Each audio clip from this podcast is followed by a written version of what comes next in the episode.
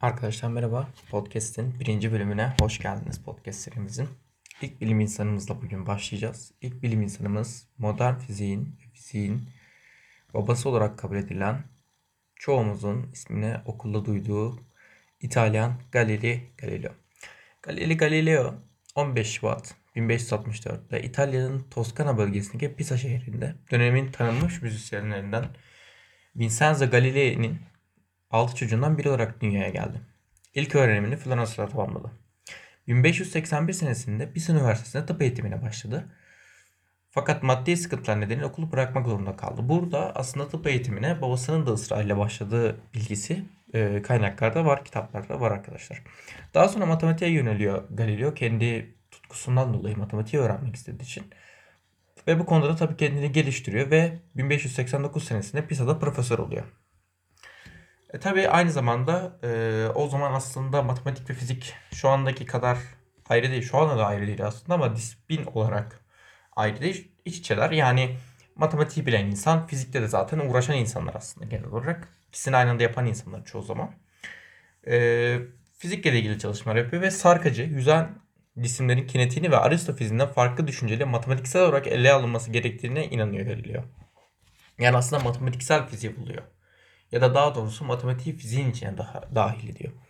Pisa Kulesi'nin ağırlık atarak düşen bütün cisimlerin aynı ivmeye sahip olduğunu gösteriyor ve bu gerçekten çok önemli bir şey. Bunun da deneyleri e, sonra yapıldığında zaten doğru olduğu kanıtlanıyor. Ve Aristo'nun mantığının yanlış olduğunu kanıtlıyor. Yani aslında bilinen, çok bilinen bir filozofu yanlışlıyor Galileo. Bu da çok önemli bir şey.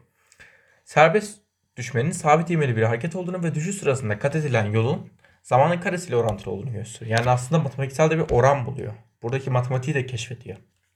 Yani aslında fiziği gerçekten şu an kullandığımız fizik gibi kullanıyor.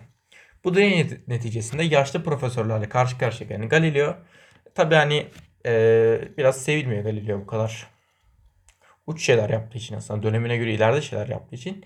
Bu yüzden de 1592 senesinde Pisa'yı terk ediyor ve Padova Üniversitesi'nde matematik kürsüsüne geliyor.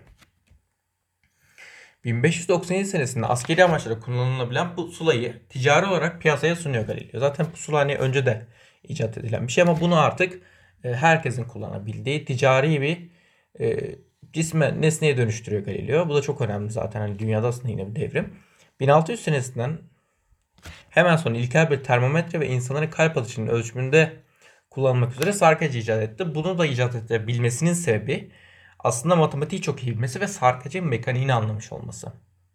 Ee, nasıl salınır, işte salınma periyodu vesaire şu anda da okullarda öğrendiğimiz öğrendiğimiz o aslında e, basit harmonik hareket olarak öğrendiğimiz konuyu aslında kullanarak kalp atışı ölçümünde kullanıyor bunu Galileo ve çok gerçekten bir icat, bir keşif yapıyor.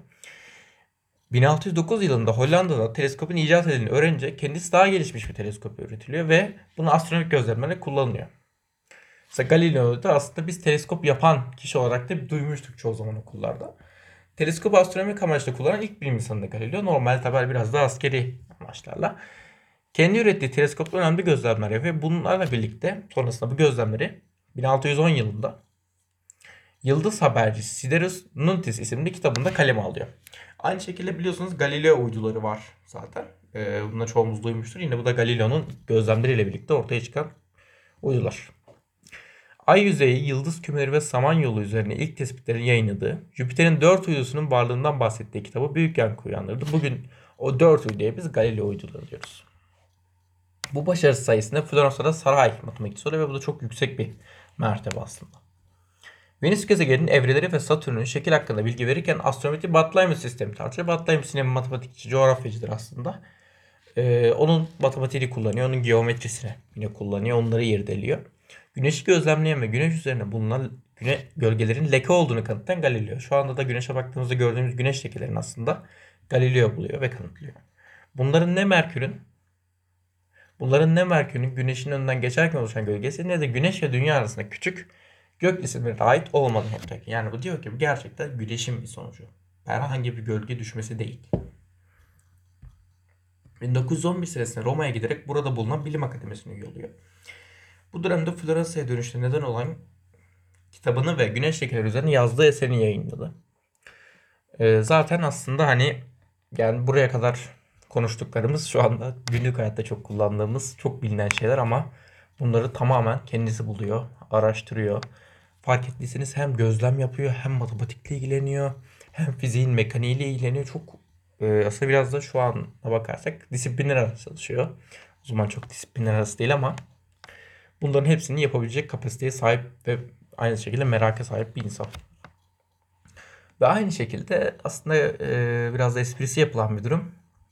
Buna geleceğiz şimdi. Galileo ve kilise arasındaki o tartışma.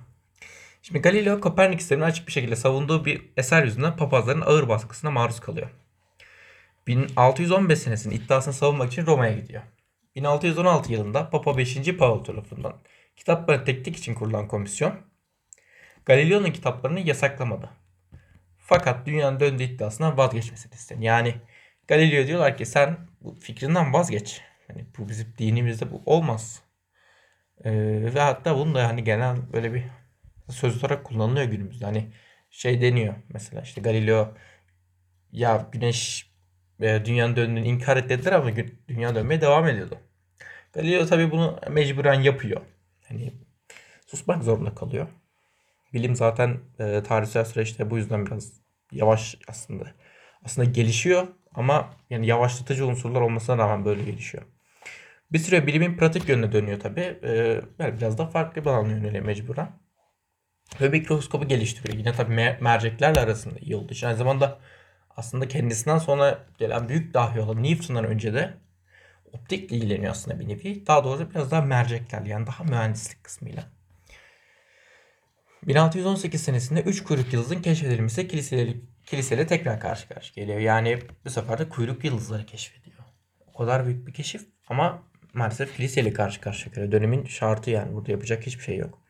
Bir arkadaşının 8. Urban tarafından Urban olarak papa seçilmesinden sonra cesa- cesaret olarak yazdığı iki kainat sistemi üzerine konuşmalar isimli seri 1638 senesinde yayınlanan Galileo Roma'ya çağrılarak Engizisyon mahkemesine çıkarılıyor.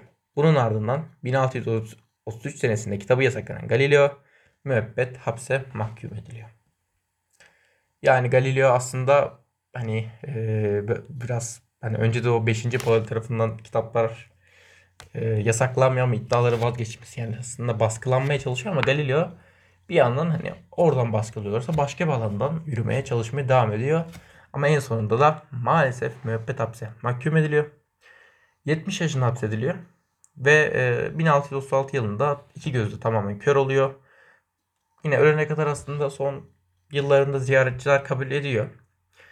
E, 8 Ocak 1642'de de Arsetri'de e, ani bir kalp bozukluğuyla hayatını kaybediyor bu büyük deha. Dinlediğiniz için teşekkürler. Bilimde bu şekilde maalesef üzücü olaylar olabiliyor. Siz ne kadar çalışsanız da ne kadar bilimi geliştirmeye adasanız da sizin önünüze engeller çıkabiliyor. Yapacak bir şey yok. Galileo öldü. Galileo belki hani hapse mahkum edildi. Son yıllarını çok verimli geçiremedi. Çok bir şey katamadı bilime son yıllarında ama ee, onun yaptığı şeyleri şu an o kadar çok kullanıyoruz ki, o kadar hayatımız ve o kadar temel ve önemli şeyler ki zaten bakarak da anlıyoruz önemini. Dinlediğiniz için teşekkürler. Bir sonraki bölümde Isaac Newton'la görüşmek üzere.